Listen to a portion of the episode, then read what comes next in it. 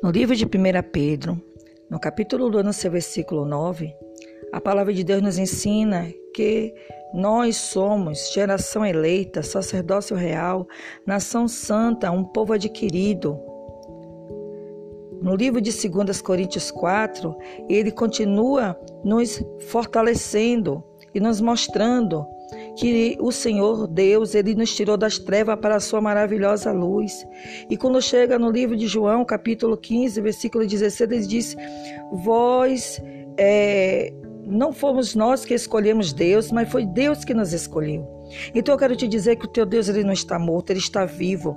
Ele está continuamente, continuamente do teu lado, para que você saiba que você não está sozinho. Confia no teu Deus e o mais ele fará. Não desista, porque ele nunca vai desistir de você.